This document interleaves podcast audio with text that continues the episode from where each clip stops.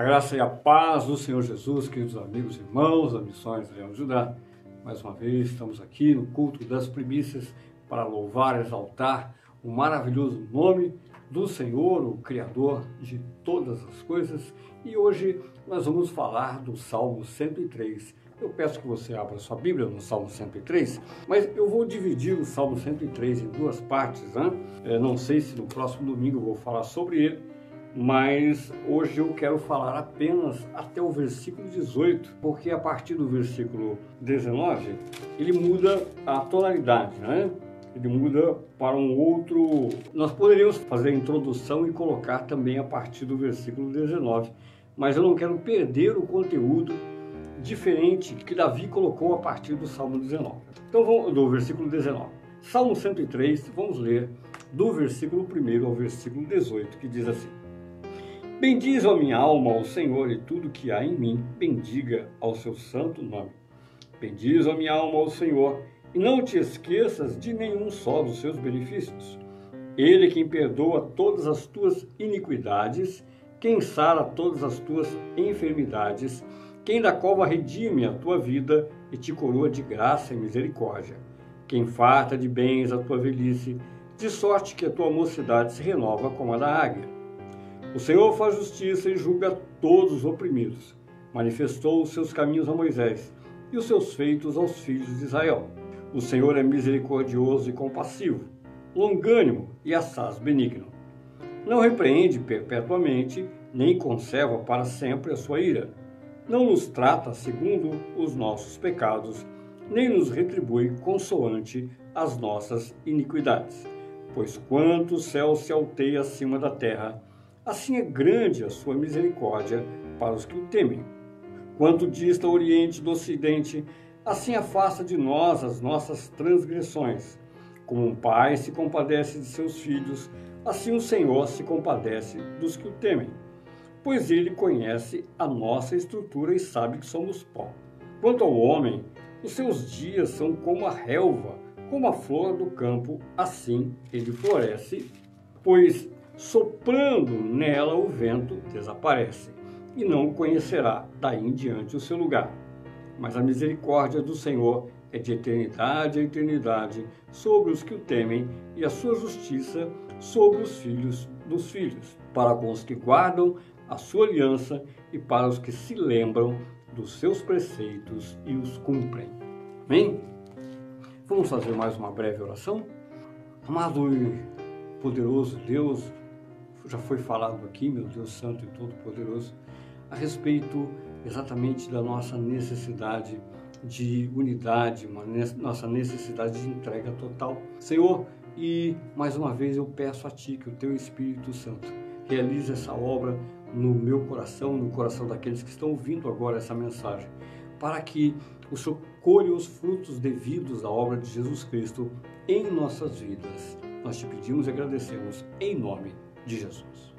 Amados, na introdução aí do culto eu escrevi aí a respeito dessa necessidade inerente que nós temos de louvar e adorar a Deus como Criador. Isso faz parte da criação de Deus, olhar para o universo, olhar para todas as coisas que Deus fez, olhar para nós mesmos. Né? o próprio homem criado, quando você olha no espelho, quando você olha um, uma pessoa ao seu lado, um semelhante, começa a analisar a grandeza e a glória de Deus a partir uh, dessa pessoa que você está vendo, a partir do universo que você está vendo. Isso nós já vimos em outros salmos, como por exemplo o Salmo 8, né? se você não teve a oportunidade de, de assistir o culto quando falamos do Salmo 8, vai lá no, uh, no Facebook, aí nos arquivos, você vai encontrar o Salmo número 8, nós falamos bastante a respeito disso. E quando eu olho para as maravilhas do Senhor, eu já contemplo, isso já é inerente a mim como filho, como criatura dele, né? olhar para o universo criado para mim mesmo e ver, puxa, como Deus é maravilhoso. Mas é, uma coisa seria andar. Imagina que quando nós contemplamos os bichos, né? nós não imaginamos uh, que, um, por exemplo, um leão, ele tenha qualquer preocupação de buscar um relacionamento com Deus. Não, ele é um leão que está ali no meio da selva, ele está preocupado com alimento, preocupado com a reprodução, com o rebanho dele, aquela coisa toda, mas ele não está preocupado com uma relação pessoal com Deus, porque isso faz parte do homem, faz isso, isso só diz respeito ao homem feito à imagem e semelhança a quem o Senhor mesmo ofereceu é, esse relacionamento que nós temos por meio de Jesus Cristo, pela obra do Espírito Santo em cada um de nós. E isso me faz então perceber e compreender racionalmente a dependência. O relacionamento com Deus, ele não, não é apenas um relacionamento emocional, mas é especialmente um relacionamento racional. Por quê? Porque eu sou obrigado a fazer um julgamento. Quando eu penso em dependência, eu fiz um julgamento de que eu sou incapaz de tocar a minha vida sozinho. Quando eu penso em julgamento, eu analiso a minha vida, analiso o mundo e eu recorro a Deus por quê? Porque eu não sei o dia de amanhã. Se eu sou temente a Deus, se eu conheço a palavra de Deus, eu tenho certeza que Ele já esteve na segunda-feira, ele já esteve na sexta-feira, ele já esteve no final do ano, ele já esteve no ano que vem, ele já acompanhou todas as coisas, ele sabe a consequência de todas as coisas e ele sabe como conduzir a minha vida e, não só a minha vida, mas de todos que me cercam, por quê? Porque ele tem atributos, como disse aqui nosso irmão Jó a respeito da troca, né? Ele tem atributos que farão com que a minha vida ela realmente chegue a um a um ponto, a um porto desejado, a um lugar que realmente o nosso coração espera chegar. Que nós sejamos amparados nessa caminhada até chegar nesse ponto. E a isso nós chamamos de ser uma pessoa bem-aventurada. Isso é ser bem-aventurado, ser bem-sucedido. Eu reconheço a minha dependência e aprendo a me relacionar com Deus para ser bem-aventurado. Então nós olhamos aqui nesse salmo de Davi, ele começa falando a respeito de agradecimento. Bendiz a minha alma ao Senhor e não se esqueça de nenhum dos seus benefícios. É, é profundo o termo que Davi usa né, a respeito de não se esquecer dos benefícios. Por quê? Porque são tantos e tantos, tantos. Nós podemos começar pelo fato de estarmos de pé. É, eu estou aqui agora de pé, porque algumas pessoas não podem estar de pé o fato de nós estarmos acordados e conscientes, e nós sabemos que hoje existem muitas pessoas, enquanto nós estamos aqui, tendo esse prazer, esse privilégio de cultuar o Senhor, muitas pessoas uh, elas estão aí hospitalizadas, estão em estado até em casa, em estado grave e sem poder, sem ter esse privilégio de acordar pela manhã e desfrutar de um dia. Não é verdade?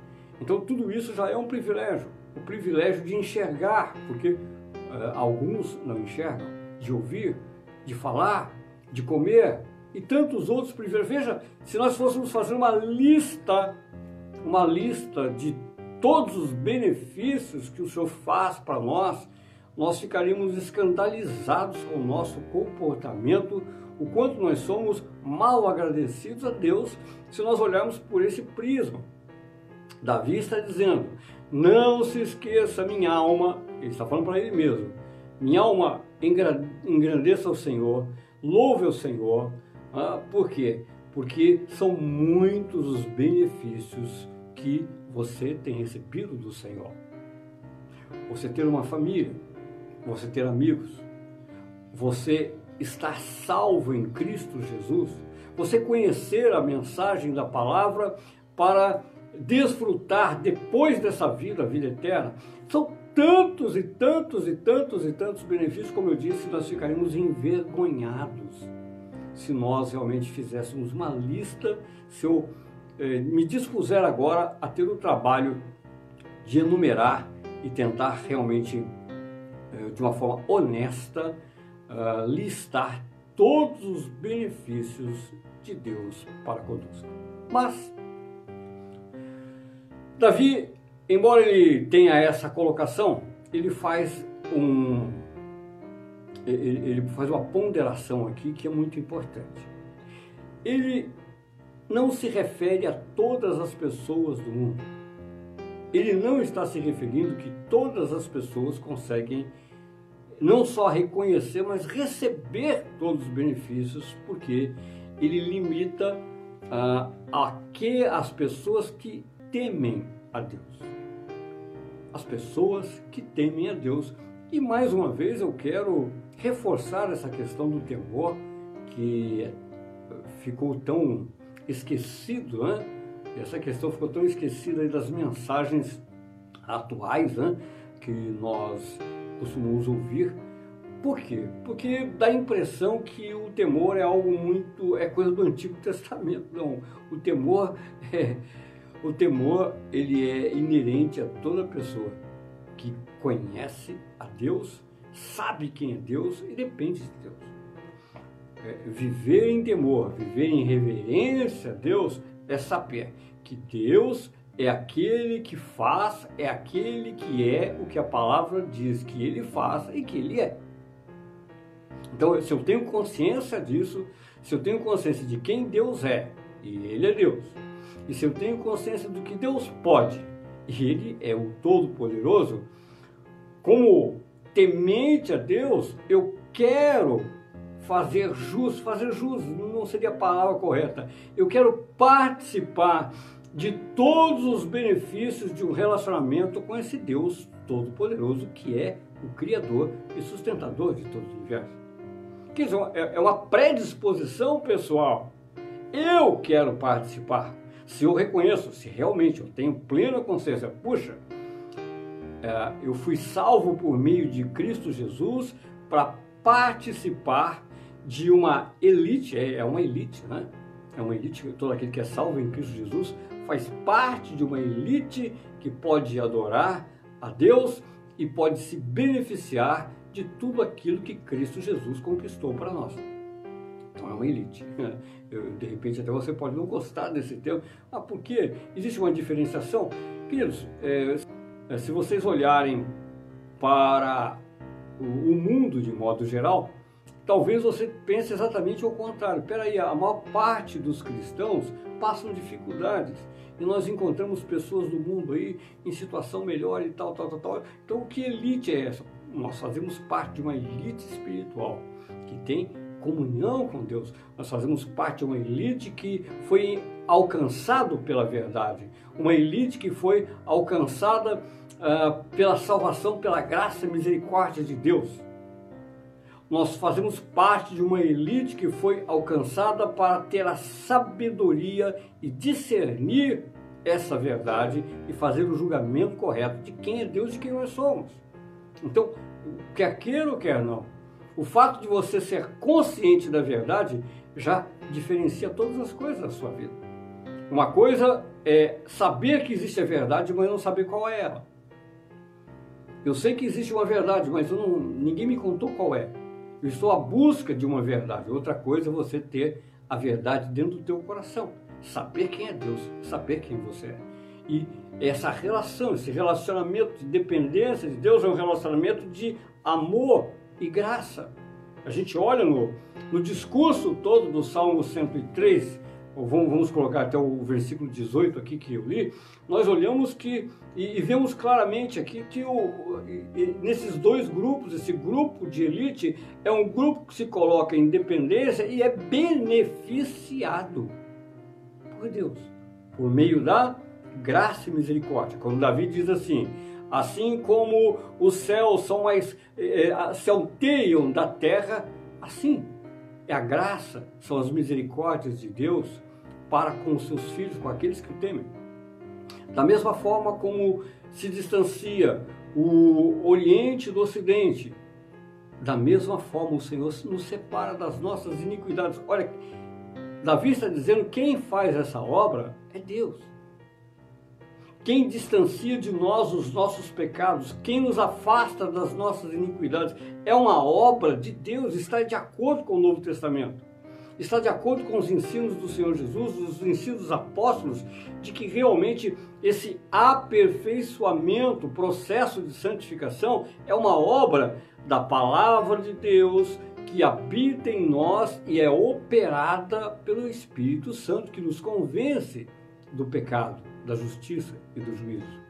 do Espírito Santo que vai frutificando o nosso coração, de modo que eu não queira mais andar pelo caminho das trevas e cair em perdição e perder o favor de Deus. Então está plenamente de acordo, Antigo Testamento, Novo Testamento, plenamente de acordo que essa total dependência de Deus me faz viver a graça a misericórdia, a operação do próprio Deus na minha vida. Olha os benefícios. É, se Deus nos contemplasse, como Davi diz ali, se Ele nos pagasse de acordo com os nossos pecados, o que seria de nós? Nós estaríamos fritos. Nós sabemos que pela justiça de Deus, a santidade de Deus, nós seríamos fulminados. Fulminados, sem a menor chance. Mas Ele não nos vê dessa forma.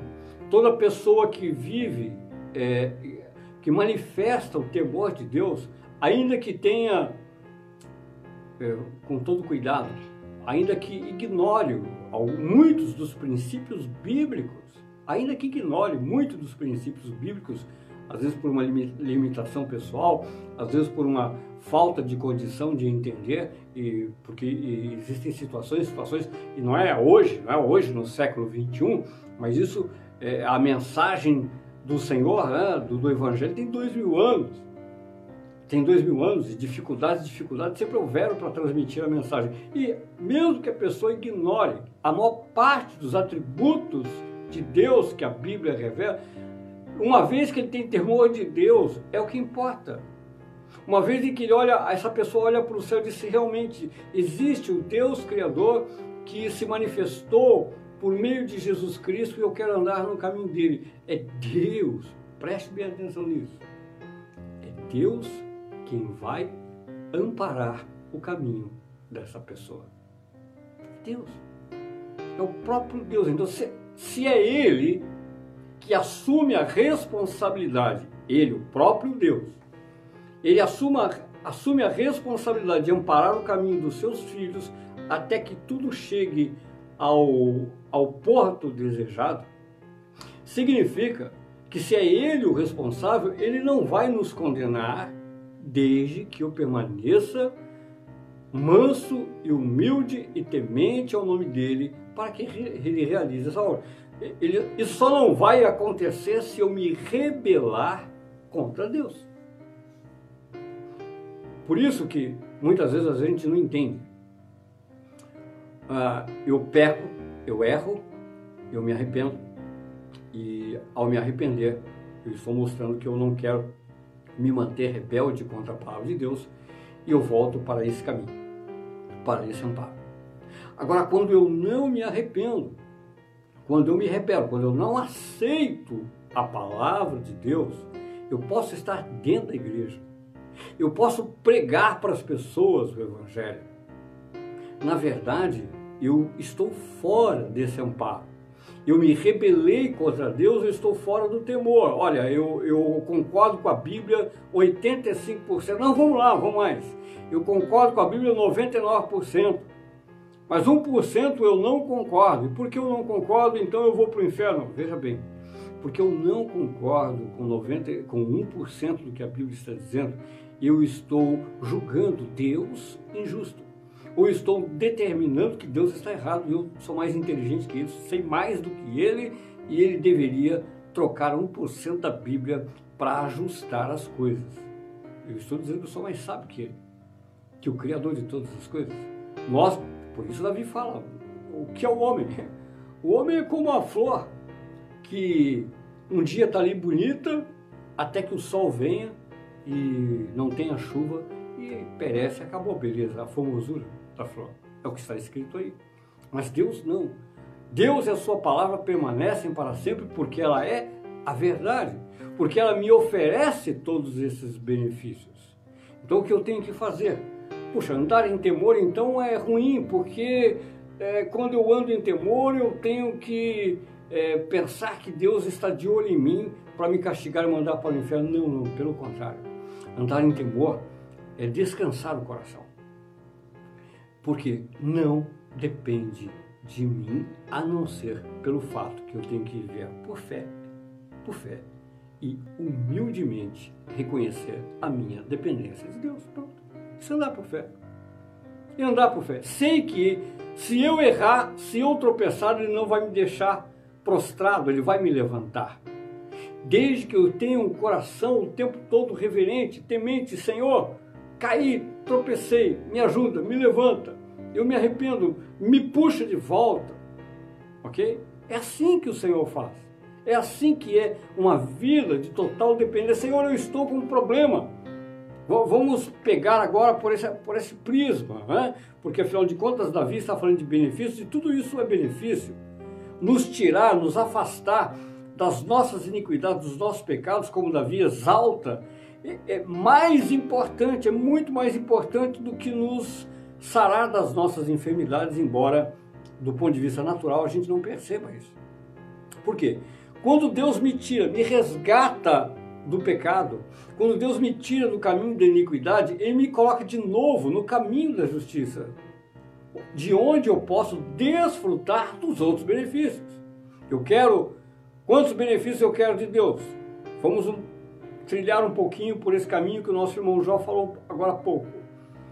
Como eu posso fazer essa troca com o Senhor? Como é que eu posso me beneficiar do reino dele? Eh, talvez você não tenha compreendido muito bem o que o nosso irmão Jó disse quanto ao receber de Deus aquilo que é dele. Ah, isso não é bíblico. Então, eh, Jesus Cristo não falou a verdade, porque ele disse que o Pai se agradou em nos dar o seu reino. Os próprios Senhor Jesus, você vai ver em vários textos do Apocalipse que ele diz que nós vamos reinar com ele. Então, é evidentemente que é, o Senhor não vai passar uma escritura, não é, isso não é necessário. O reino de Deus não funciona dessa forma. Ah, ele vai me passar uma escritura e a partir de agora eu mando em tudo. Não, isso nunca vai acontecer, evidentemente. Mas nós participamos do reino, nós recebemos todos os benefícios do reino. Nós somos amparados por esse reino. Ok? Então isso somente é possível quando eu estou afastado das minhas iniquidades, dos meus pecados. Eu estou no caminho da justiça. Aí todos os benefícios, todos os benefícios que estão em Cristo Jesus passam a pertencer também a mim.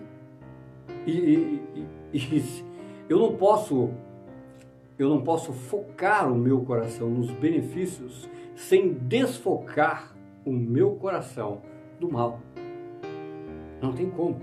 Nós olhamos o Salmo 103, nós lemos atentamente o Salmo 103 e vemos que é impossível conciliar as duas coisas. Nós andamos no temor de Deus, sabendo que é o próprio Deus que vai que está fazendo a obra no interior de cada um de nós, vai nos afastar dos nossos pecados, das nossas iniquidades, ao mesmo tempo em que a gra... ao mesmo tempo em que a graça dele se manifesta na nossa vida, suprindo as nossas necessidades. Eu posso estar, isso é fato, eu posso estar andando uh, em pecado, até porque todos nós somos imperfeitos, todos nós somos imperfeitos, andando em pecado e até que o Senhor revele o meu pecado. Eu vou pegar um exemplo prático para entender, Vamos pensar que uma pessoa ela trabalha num determinado serviço. Vamos pegar aqui, vamos imaginar que uma pessoa ela seja um contrabandista, ok? De pequeno porte. Uma situação fácil aqui de entender aqui no Brasil, principalmente aqui no, no estado de São Paulo, Paraná, aqui no sul do Brasil.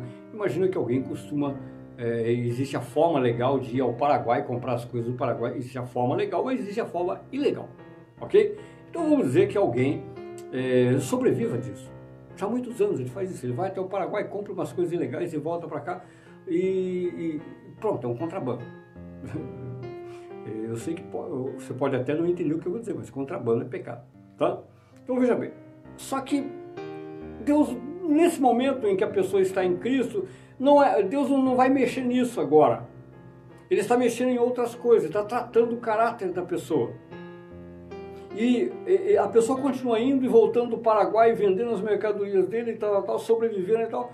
E chega, agora chega o momento de Deus tratar isso na vida da pessoa. Chegou o momento, o que Deus vai fazer? O próprio Deus, o próprio Deus vai preparar o escape antes de que chegue o momento de tratar, o próprio Deus vai trabalhar para que a pessoa possa olhar no coração e decidir. não, isso, isso eu reconheço, eu não posso continuar fazendo isso, eu não posso dizer para as pessoas que eu sou um cristão e estou fazendo a coisa errada. Ela inclina o coração e o próprio Deus já tem a porta aberta para que ela mude de posição. Então eu peguei esse exemplo prático, um exemplo simples, para você entender como Deus opera. Então, enquanto a graça dele se manifesta, ele está olhando, é, ele está errado, realmente ele está errado. Agora, está nele o direito de julgar e decidir manifestar a graça e a misericórdia, porque quando nós pecamos, nós pecamos contra Deus, nós pecamos contra o diabo e, e é contra Deus. Se eu peco contra Deus, cabe a Deus decidir se ele me perdoa ou não. Uma vez que ele me perdoou, está perdoado. Uma vez que ele cobriu de graça e misericórdia o meu erro, está coberto. Ok? Então, Davi está falando dos muitos benefícios para o, quando o próprio Deus nos coloca numa posição de justiça para receber continuamente benefícios pela manifestação da graça e da misericórdia dele todos os dias das nossas vidas. Amém? Vamos então fazer uma oração de encerramento. Quero orar pela sua vida, pela sua semana, pela sua família.